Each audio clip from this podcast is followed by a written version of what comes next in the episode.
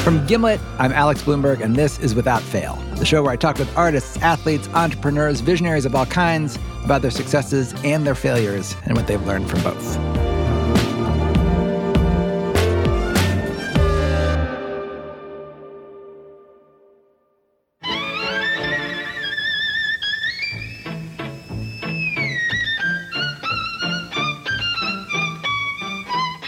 What song is this? Carmen Fantasy. Uh huh. This is this is you playing this. Do you recognize? This is me. Yeah. What what what is uh what's the occasion? This actually was when I was playing the talent um, portion, I think, for the Miss Minnesota competition. My guest on the show today has been a lot of things. A violin prodigy, Miss Minnesota. She went on to win Miss America, actually.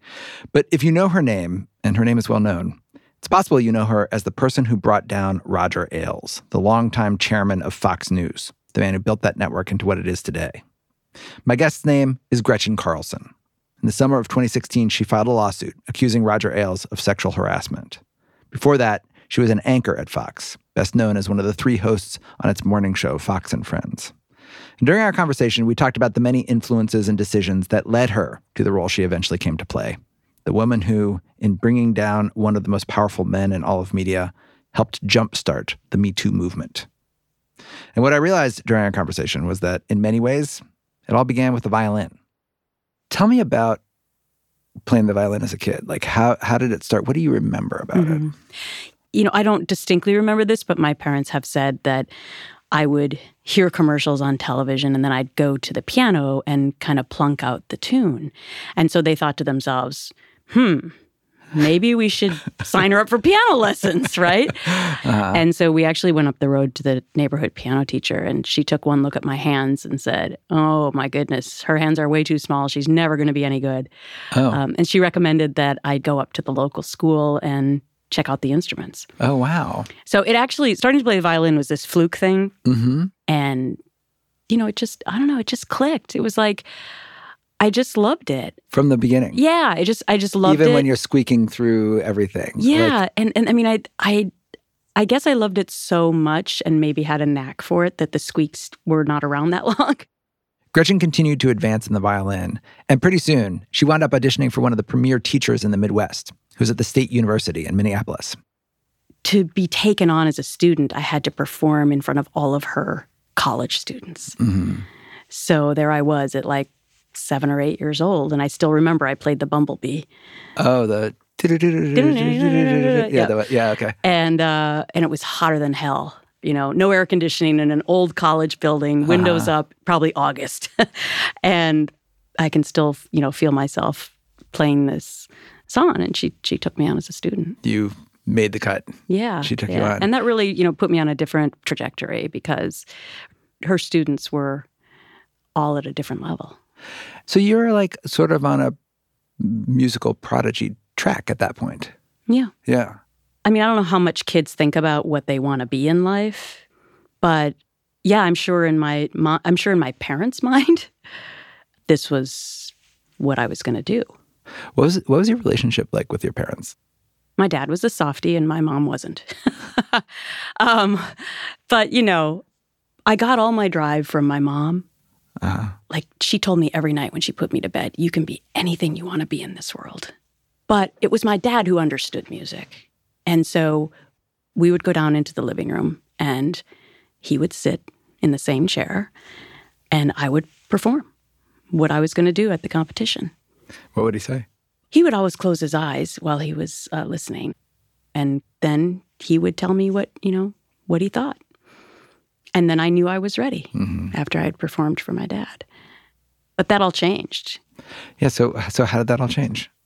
You know, it was great at the beginning, Mm-hmm. but then I didn't really like being known as the violin girl. Mm-hmm. You know, it was, I was like this weird young kid who happened to play the violin well.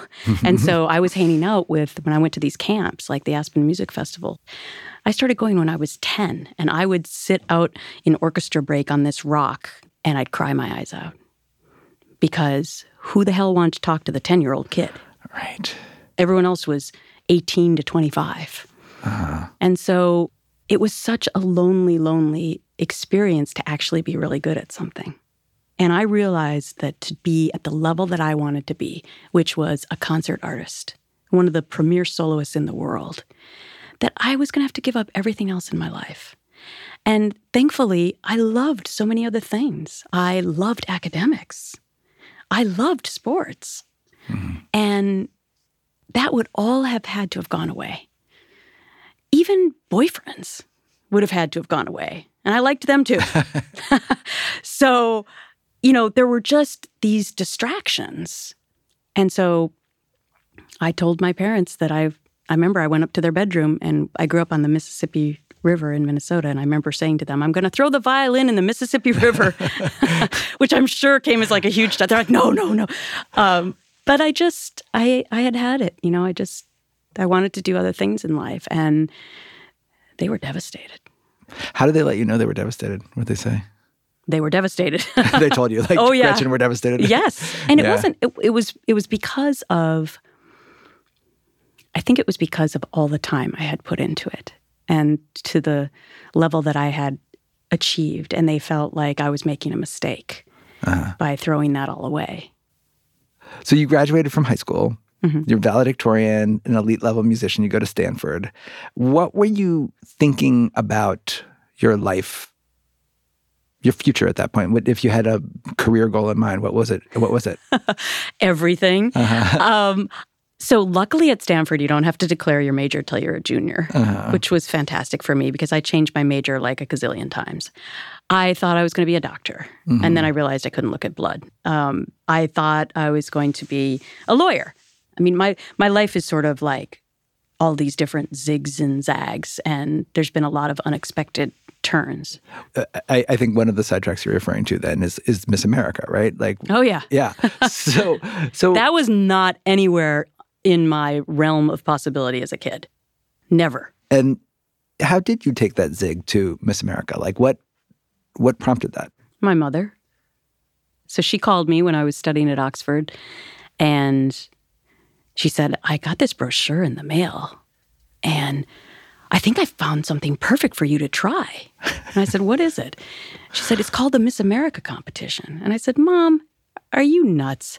I said, I am not doing that. I, I am not a pageant person. Uh-huh. I love to eat and I'm not going to give that up. So you know, I'm not interested. She goes, Well, 50% of your points, it says right here, are based on talent. And 30% is how smart you are in the interview. And those are things you have.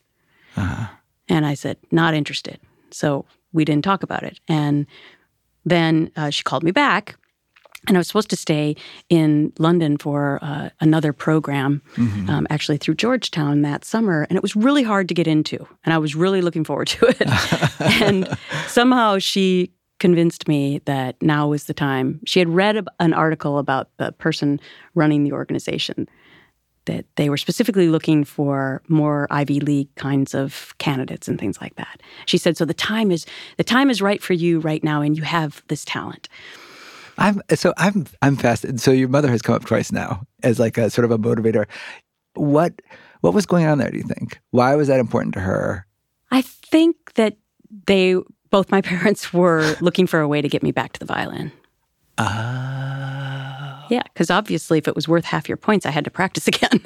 Fascinating. Yeah. Oh, so they wanted to get you back into yeah. concert violin playing. I think so. Via Miss America. It's the same reason why I think they really wanted me to go to school on the East Coast because they thought that I would be closer to New York and the teacher that I had been uh-huh. studying with at Juilliard, and that I would rekindle my my interest. Um, they were the antithesis of stage parents.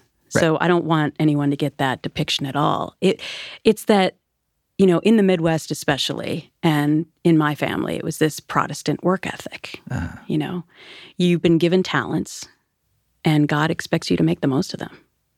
So, not pursuing the violin was sort of like, in their minds, it was just like a squandering of this gift that you had. Exactly.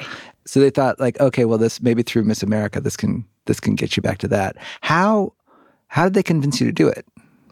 My mom's an incredibly convincing person.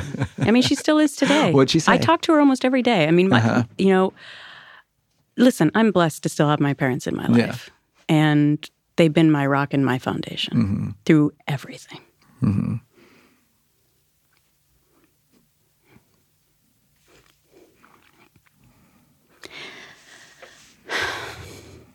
Especially as of late. So, you know, my mom just has convinced me to do a lot of things in my life. And it's always to, in her mind, fulfill my life. Yeah. So that's what Miss America was all about. So I um, I came home from Oxford, whether or not I wanted to, and um, and I I think I entered the first competition that August, and and then I won, and so then I was you know going to be going on to the state thing, and then I had another huge decision because I went back to Stanford in the fall of my senior year, and then I realized, you know, if I really want to try to achieve this, I really can't be going to Stanford at the same time and carrying all these credits, you know. So I dropped out. And that was a huge thing because I went to the female dean and told her she was the only person I told on the entire campus because I had to.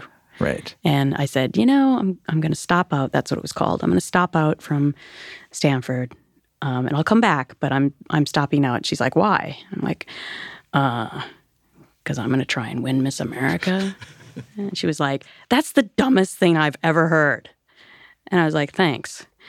Um, so that was sort of the reason to not tell anyone else. And plus, I just didn't, you know, it, the stereotypes that come with competing in Miss America back then were not necessarily, you know, who I thought I was.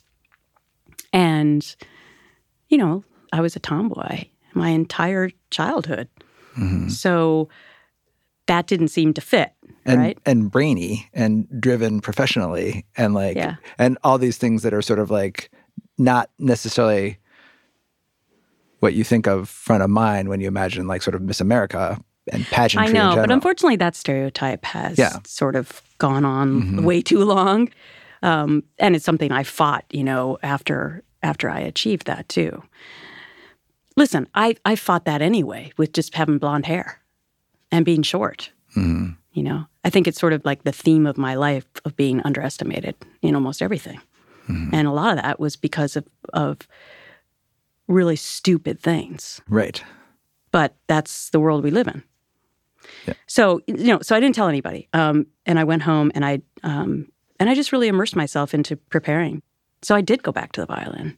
You know, I went back to practicing a lot, and you know, I was a novice in the pageant world. So my mom and I sort of came up with a, a strategy, which was, you know, we're going to have to to study this because we don't know this. hmm Um, so that's what I did. It's so interesting though because it's like you were just talking about how like you're you're frustrated by people assuming less of you because of because of your appearance, because you're a woman, because you have blonde hair. Yep. Um, but this, but like this competition is also featuring those very things. Like, like I know a part of it is about like the talent competition, and part of it is like how you do in the interview. But then there's a big part of it that's about like how you look in a swimsuit, Mhm. and it's about your appearance.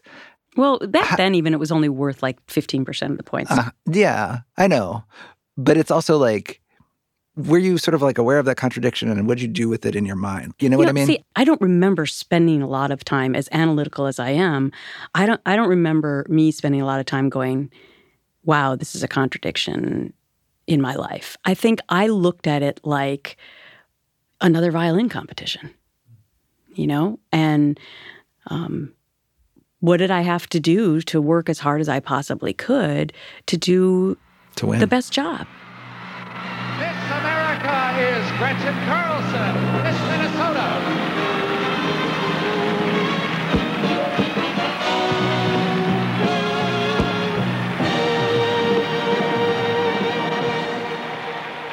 it was it was after the fact that that night after that happened i remember looking in the mirror in my hotel suite after i'd just partied with merv griffin and eva gabor and had pizza which was a surreal experience um, and i remember looking in the bathroom mirror and being like well hell Now you did it. Now what?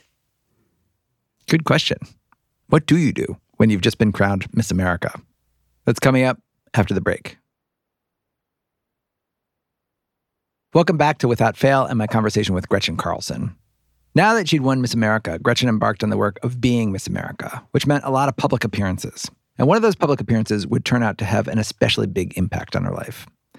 She appeared on a show that was popular at the time. This was the late 80s. It was hosted by Dick Clark and Ed McMahon. It was called TV's Bloopers and Practical Jokes. As you can probably guess from the title, it was a prank show. She thought that she'd been invited to make a presentation to a bunch of engineers and executives on a private TV feed about this new satellite system dubbed Miss America. The gag is, as she's getting ready to make this presentation, they all of a sudden go live before she's ready, without even her co hosts on stage with her. And she has to vamp and improv her way through this presentation. In this clip, you'll hear Ed McMahon and Dick Clark narrating the action. Cue cards, cue cards. Of course, these are cue cards, practical joke style. Well, we're back with the new invention you've all been waiting to see. This multi-sync integrated satellite system. Now, this cue card is upside down. She's reading it anyway, Ed. She's amazing. Telecommu- Telecommunications Division of the Air Force Academy. It's a global receiver. Yeah, go. She's asked for the next cue card, but they're all upside down. Yet she keeps going. I Can't believe Do you remember that? like it was yesterday. Uh, it was horrible. Listen, I had been Miss America for a week. And then I go out to Denver and And what were they what did they told you about? yeah, nothing. So so they they they I thought I was speaking in front of 5,000 engineers via satellite who were all back in Washington D.C. Uh-huh. And me being me in the makeup and prep room, I'm like, okay, I actually like to be prepared for things. So could somebody give me some notes? And they're like, don't worry, you don't have to know anything about this. I'm like, no. And so they never really gave me any notes. And so I went out there. And then all of a sudden, the floor director stands up. He goes, oh my gosh, we're going live early in five, four, three, two. And he looks at me and goes, just start talking. and I'm like standing there panicked, like, my worst nightmare because I don't know anything about this system. Uh-huh. So I give my like little spiel that I'd learned in the last seven days, which wasn't very long. You know, hi, I'm Gretchen Carlson. I'm the new Miss America, and I'm very pleased to be here, and whatever else I said. And then I stopped. And he was like, oh, no, no, no, you got to keep going. And this went on for 14 torturous minutes. Oh my God. Yes. What's fascinating watching it was I was like, I actually felt more sorry for the producers of the show than for you. Why? Because you don't look panicked. Oh my it's gosh. Not, it's like, it's not, because as the producer of the show, you want somebody who's going to like fall apart a little bit more because that's what's Gee, funny about it. thanks. and I'm just, I remember watching, I was like, uh, they- they should have cast a different person because like you, you just, you, you look completely calm. Well, thank you. there's this one moment where like I feel like I can see in your eye where you're just sort of like, who are the bozos who let this happen? Well, maybe, but I was also thinking I was going to get fired. Gretchen did not get fired from her job as Miss America. Instead, when the show finally aired, people noticed the same thing that I'd noticed how remarkably poised she seemed under pressure. After that, a couple agents called me and they were like, listen, if you can do that, you can do TV. And I was like, really? You know, it, it, it got me into television. This, th- This bloopers and practical jokes got me into television. right. You had a couple of meetings with TV executives, with PR people, and very quickly, it seems like from what I've read in other places, you you found yourself getting harassed. Actually, assaulted, although I never called it that until recently. Um, you know, I was doing the right thing in my mind. I was cold calling executives because I, I knew like, oh, I should probably strike while the iron's hot, and and try to you know get into this business and meet with these people while I can.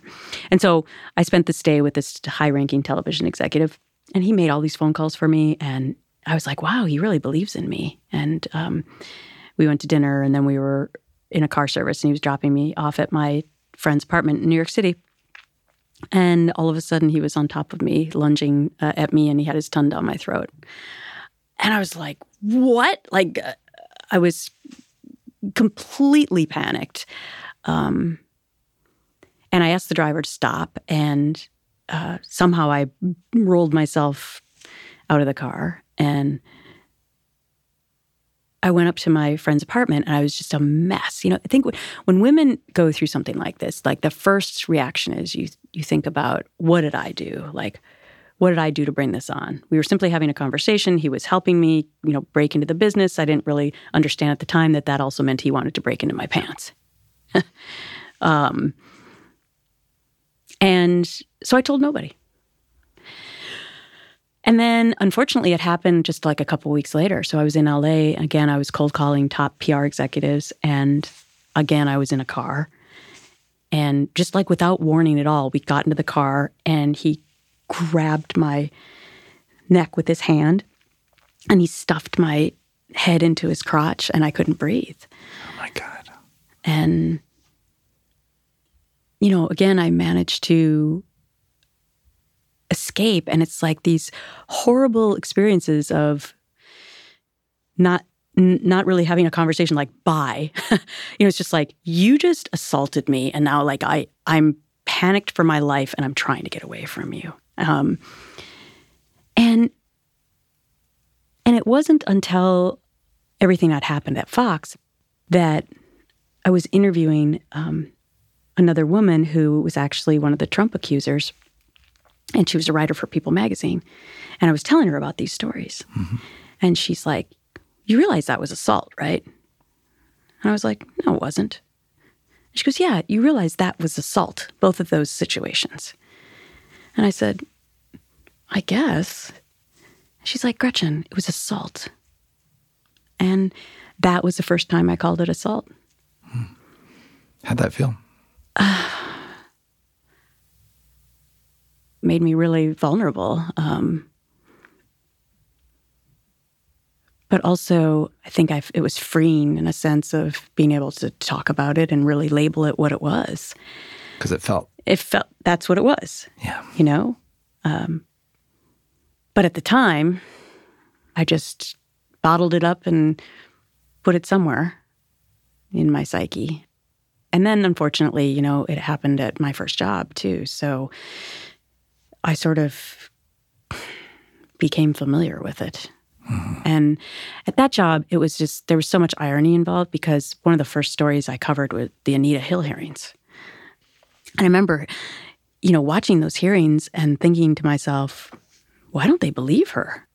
And then I, you know, I was out on the shoot and then I got, I got harassed by one of my photographers. And that, that episode actually, I felt was life threatening because we were in a rural part of the state and I was just with him in a car and he started talking to me about how I had enjoyed it when he put the microphone on my breasts and and it kind of went downhill from there and when we got back to the station of course I wasn't going to tell anybody and the um the news director at the time kept approaching me and asking me what was wrong.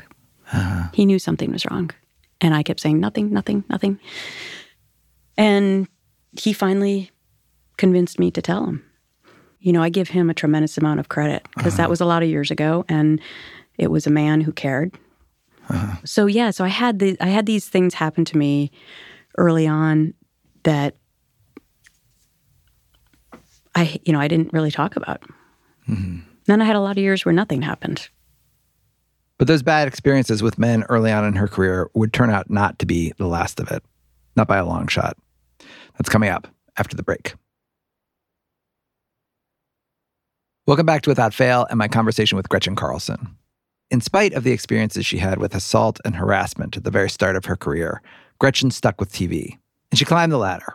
Her first job as a reporter at a station in Virginia opened the door to another job at a slightly bigger station, and then a slightly bigger job after that.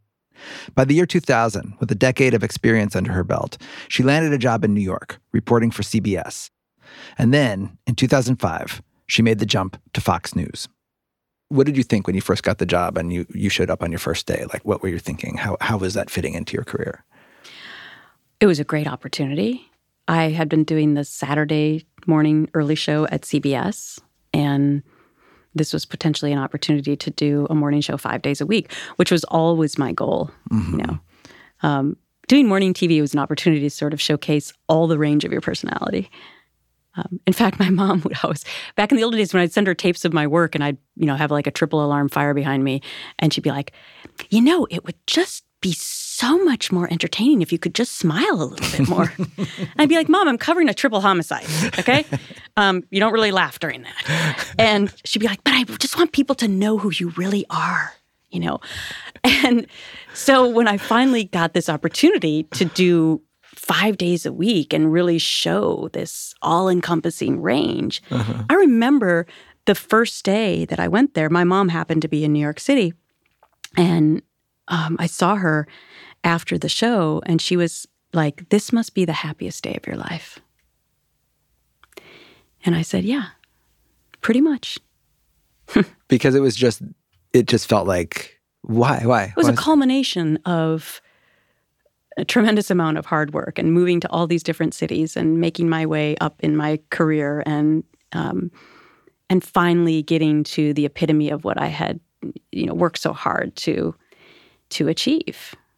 An amazing life lesson about how, you know, you can think you're sitting at the pinnacle of your career and you have no idea the horror flick that's about to be shown. Yeah. So you started there in 2005. And this was not just moving to another sort of like network, this was moving to Fox had staked a position. There was a take and there was like one side and there was another side. And like at CBS, you can sort of be like, well, we're like, you know, we're in the middle. And now you're like, you're you're part of the fight. Well, I would say that back then, it it's hard to remember that in 2005 it wasn't like it is in 2019. It was, yeah, it was. but it was still like very much like there was the faux news and like that that was in the not when I no, not when I started there. I have to be totally honest with you. For me, it was like it was opportunity, uh-huh. and it was also learning new skills. Going from network to cable was like relearning the whole craft. Mm-hmm. You know, you got 24 hours to fill as opposed to just a half hour newscast Yeah, on the yeah. network, right? Yeah. So there's a lot of ad libbing and there's a lot of like, you just got to go with the flow and talk. Yeah. Describe like your day to day, like sort of before the horror movie started. Like what's just just a day in the life of.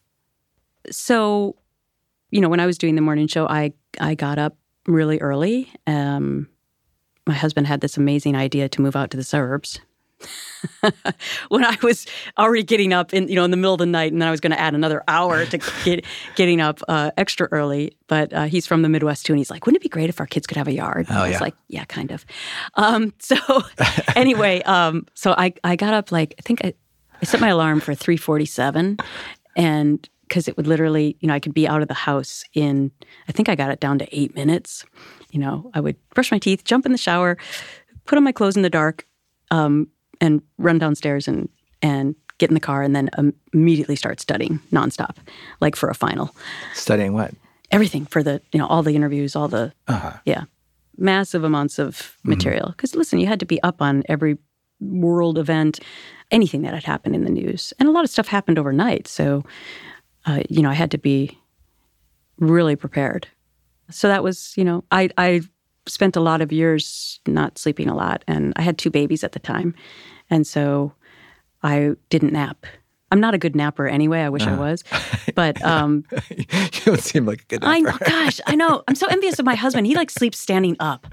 You know, the minute, the minute we get on an airplane, he's like out, and I'm like wide awake, like waiting for the next thing to happen. But um, anyway, yeah. So so you know, I just got into into a routine. From the outside, Gretchen had gotten her wish a job co hosting a big morning news show five days a week. But as we've since learned through news reports and through the lawsuit she ultimately filed against Roger Ailes, the reality behind the scenes was very different. According to her suit, the harassment started early on. There were demeaning remarks and treatment from one of her co hosts, which Fox management didn't take seriously. And then there was the overt harassment from Ailes himself. Gretchen's lawsuit says that when she didn't give in to Ailes' come ons, she was demoted, taken off the morning show, and moved to a lower rated afternoon slot. And eventually, in late June of 2016, she was fired. And that's when she realized she had a big decision to make. The decision to come forward was painstaking and the most most difficult thing I've ever done in my life. But you know, when um, I realized that a career that I had worked so hard for was going to be taken away from me and it wasn't my choice. If I didn't figure out how I could find the courage to jump off the cliff, then who was going to do it? You said it was the hardest decision that you've ever made. What were in your head? What was the on the one hand, on the other hand? When you do something like that, mm, first of all, you know for sure that you're going to be maligned. And my lawyers had prepared me for that. And I was. Right. but there would be no way that I could have uh, been able to predict how it was all going to end up. I'm curious, like, I also got the sense that this has been a journey for your whole family. Has has that evolved? You know, no matter how old you get, you always want your parents' approval. I mean, it's uh-huh. sort of just the way life works. And growing up in Minnesota, everyone's it's like there's this Minnesota nice thing. And so suing people's not really on the top of mind for people. That's not nice. no, it's not nice. And so I think my parents were not too keen on that idea originally.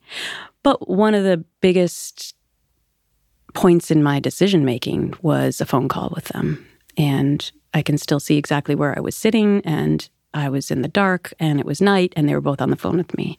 And they said, We're behind you. You you laid out this is what I want to do. Well, I've been talking about it, yeah, for a long time. And they said, finally said, We're with you. Not that that was the discerning moment, but it certainly made a big impact on me that I knew I had their support. Fox News host Gretchen Carlson has filed a lawsuit against the network's CEO Roger Ailes. Next tonight, a lawsuit against the head of Fox News. Former anchor Gretchen Carlson today suing chairman and CEO Roger Ailes, accusing him of sexual harassment. It's probably no surprise that Gretchen's decision to sue came only after a lot of preparation. In fact, it was reported in New York Magazine that she had been secretly taping conversations with Roger Ailes for many months, if not years. When she eventually settled her claims in an agreement reportedly worth $20 million, the conditions of that settlement prohibited her from talking publicly about almost anything that happened in her time at Fox. Which is why, in our interview, a number of the questions I asked didn't get an answer you recorded conversations with Roger Ailes, and like those recordings became part of the lawsuit that you filed against him. Um, I think I know the answer to this, but can you even tell me about like how that? You can't tell me about how that felt to like actually go into the room with the recorder going, can you? I can't talk about that. Okay. Figured. Um, so you're not allowed to talk about it, but here's a partial list of the things your suit accuses Roger Ailes of uh, calling you a man hater who tries to show up the boys, asking you to turn around so he could view your posterior, commenting that certain outfits enhanced your figure and urging you to wear them every day, commenting on your legs, wondering how anyone could be married to you while making sexual advances. He embarrassed you by saying in your presence that he'd slept with three former Miss Americas, but not you, telling you that you were sexy, but too much hard work, and saying to you that I think you and I should have had a sexual relationship a long time ago. That's a partial list. What's it like to hear all those things listed out? I mean, I think I would just say, unfortunately, that's probably really familiar for millions of women. You know, women are socialized to be really nice and not make a ruckus. don't be too aggressive, you know, don't be too ambitious. And also not to be a troublemaker. So when these things happen to women all too often in the workplace, they don't say anything. And when they do, they're done. Mm-hmm. The fact that we have a public record at all of Gretchen's account is the result of a very canny decision by her legal team. According to reports at the time, Gretchen was subject to a clause in her contract with Fox News called an arbitration clause. It basically obligated her to work through any dispute she had with the company in private, keeping it out of court and shielded from public view. By suing Ailes personally, Gretchen's lawyers got around that. Her account of what she had experienced became a public document, one that people can see and read and have read aloud to them on podcasts. And the strategy of making her claims public through that suit, it worked. Roger Ailes, one of the most powerful men in television, resigned just two weeks after it was filed, forced out by mounting evidence that he'd harassed many other women at Fox. You settled with Fox News in the fall of 2016. This was weeks before the Access Hollywood tapes came forward of Trump. That was October. These are dates you never forget. Yeah. What was it like when you heard that Access Hollywood tape in the midst of all this? It was really ironic because I had just shot the cover of Time magazine. Uh-huh. The first interview I did on my story. And so I hadn't been looking at the news for a uh-huh. couple of hours. And I was in the car coming back from the photo shoot. And on the radio, they were talking about it. And the first thing I thought to myself was Billy Bush is going to lose his job. I'm not saying it's right. I'm just Right. saying that that was the, Right. you know. Did you think that Donald Trump would get elected at that point? Uh, well, I had seen so many other things having covered presidential candidates for two decades. I had never seen any other presidential candidate be able to say a myriad of things that he had said and still be in the race. You know, he had already said the things about McCain. He had already said the things about Mexicans. He had already said uh-huh. so many other things that I think that's why my first thought was about Billy Bush. Oh. Yeah. Looking back on the Me Too movement from our vantage point in 2019, it can feel like it all happened at once. But when you map out the timeline, Gretchen was way out in front. She filed her suit in the summer of 2016, and it wasn't until almost a year later, in April of 2017, that a New York Times investigation exposed other instances of harassment at Fox News, this time by host Bill O'Reilly. And the Harvey Weinstein story didn't break until months after that. You, you were essentially a year and a half before the Harvey Weinstein stories and, and, and the Me Too movement, as we think of it, really t- took off. And I think in our heads, I think we sort of put them all together. But like that was a year and a half of just sort of waiting around and like not not how was that what was that year and a half like for you I immediately started hearing from these women. First dozens, then hundreds and thousands of women. right And I realized that I had a lot of work to do. you immediately started hearing who was the first oh my woman God. you heard from Oh God. They wasn't just one. I mean, they just started pouring in. And of course, my good Midwestern work ethic was like, I need to write back all these women, just like I wrote all those handwritten thank you notes as a kid. And so I started writing back to all of them. And then it turned into hundreds. And I'm like, wow, I hope I can keep up with this. And then it was thousands. And, you know, it wasn't an easy process to read all these stories because they were all horrible and painful. uh-huh. And I started printing them all off in my home office, and I had stacks of them. it was just emails And yeah, yeah, they found me on my website. And they just they knew that I got it. And they trusted me because they knew I would understand them. And so they just poured out their entire life story. So that was really the beginning. The what really buoyed me, to be quite honest with you, in my darkness was all of these other women making me realize it wasn't about me anymore. It was about our culture. Mm-hmm. And what I have figured out is that fixing this issue is a tangled web. I mean, it's complicated. And my husband will joke with me, like, hey, how can you be more busy now than when you had a full time job being on TV every day? I'm like, I know, because there there's just so much to do. And other people say to me, you know, you could have just gone home and just spent more time with your dog and your kids. And I'm like, yeah. Uh-huh. But that wouldn't have been the right thing to do. And it wouldn't be like me to do that because I realized that I could help, at least try. Mm-hmm. Since settling with Fox News, Gretchen Carlson has been speaking out against the policies and practices that so often keep women from talking about the conditions of their work. The same policies and practices that have kept her from speaking openly about the conditions of her own work at Fox settlements and forced arbitration. She's pushing for federal legislation that would prohibit forced arbitration clauses in employment agreements and testified before Congress just last month. The way we've decided to resolve harassment cases in our culture is to shut women up. Mm-hmm. And you know, I actually feel like it's it's one of the main reasons why this movement has stayed alive is because the American public was so pissed off when they started hearing about these egregious cases and things mm-hmm. that happened to women. Mm-hmm. And they were like, we're still doing that to women. They were like, why have we not been hearing about these cases? Right. And I would argue that one of the main reasons is because they were all going to these secret chambers. So these were not being broadcast, you know? And so we, we sort of lost 20 years of time from Anita Hill until until now where there's no court sessions happening with these cases. Right. We lost 20 years of 20 what years of should have precedent. been public record. Yes, and and, all of this and precedent happening. and moving Yeah. forward with laws and Yeah. you know the way in which the law has evolved in in every other aspect of the law. Right. You know, when you go to arbitration, there you don't get the same amount of depositions or witnesses. There are no appeals, so it's not really like going to court, and it's secret. Yeah. So there's like this vacuous, you know, space where the court system has not dealt with these issues. And therefore the general public didn't know about them. Mm-hmm. And and so in a weird way, I think it's actually helped to keep the movement going because the American public has stayed interested in wanting to know mm-hmm. why. Well, the general public did know about them, but they all they didn't know that it was happening to anybody else. they thought it was happening to, well, to themselves. To themselves. It's a great point because, as it turns out, almost every woman has a story, and that's tragic. You know, what I found out after I jumped off the cliff was that it wasn't really about me.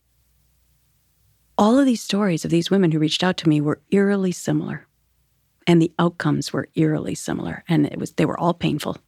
Say more. What was similar? They were all. I finally mustered up the courage to come forward, and I was promptly blacklisted, demoted, and fired. I would say that 99.9% of all the women who reached out to me never worked in their chosen profession ever again. And that's outrageous. And so when you think about the lost dreams of all of these women in our country, they've worked just as hard as everyone else. I don't care what their job is. Because it crosses every socioeconomic level, every profession, you know, from fast food workers up to Wall Street. And the idea that we're okay with all these women having their careers and their lives taken from them. I'm not okay with that. Since settling with Fox in September of 2016, Gretchen has started the Gretchen Carlson Leadership Initiative, which offers training sessions and legal counsel to women dealing with workplace sexual harassment and assault. Her documentary about the struggles of everyday women who have spoken out against their own experiences is available through Lifetime. It's called Gretchen Carlson Breaking the Silence. Without Fail is hosted by me and produced by Molly Messick, Rob Szypko, and Hiba El Arbani. It is edited by me and Devin Taylor. Music and mixing by Bobby Lord. If you like Without Fail, follow us. You can get every episode for free through Spotify or wherever you get your podcasts. Thanks for listening.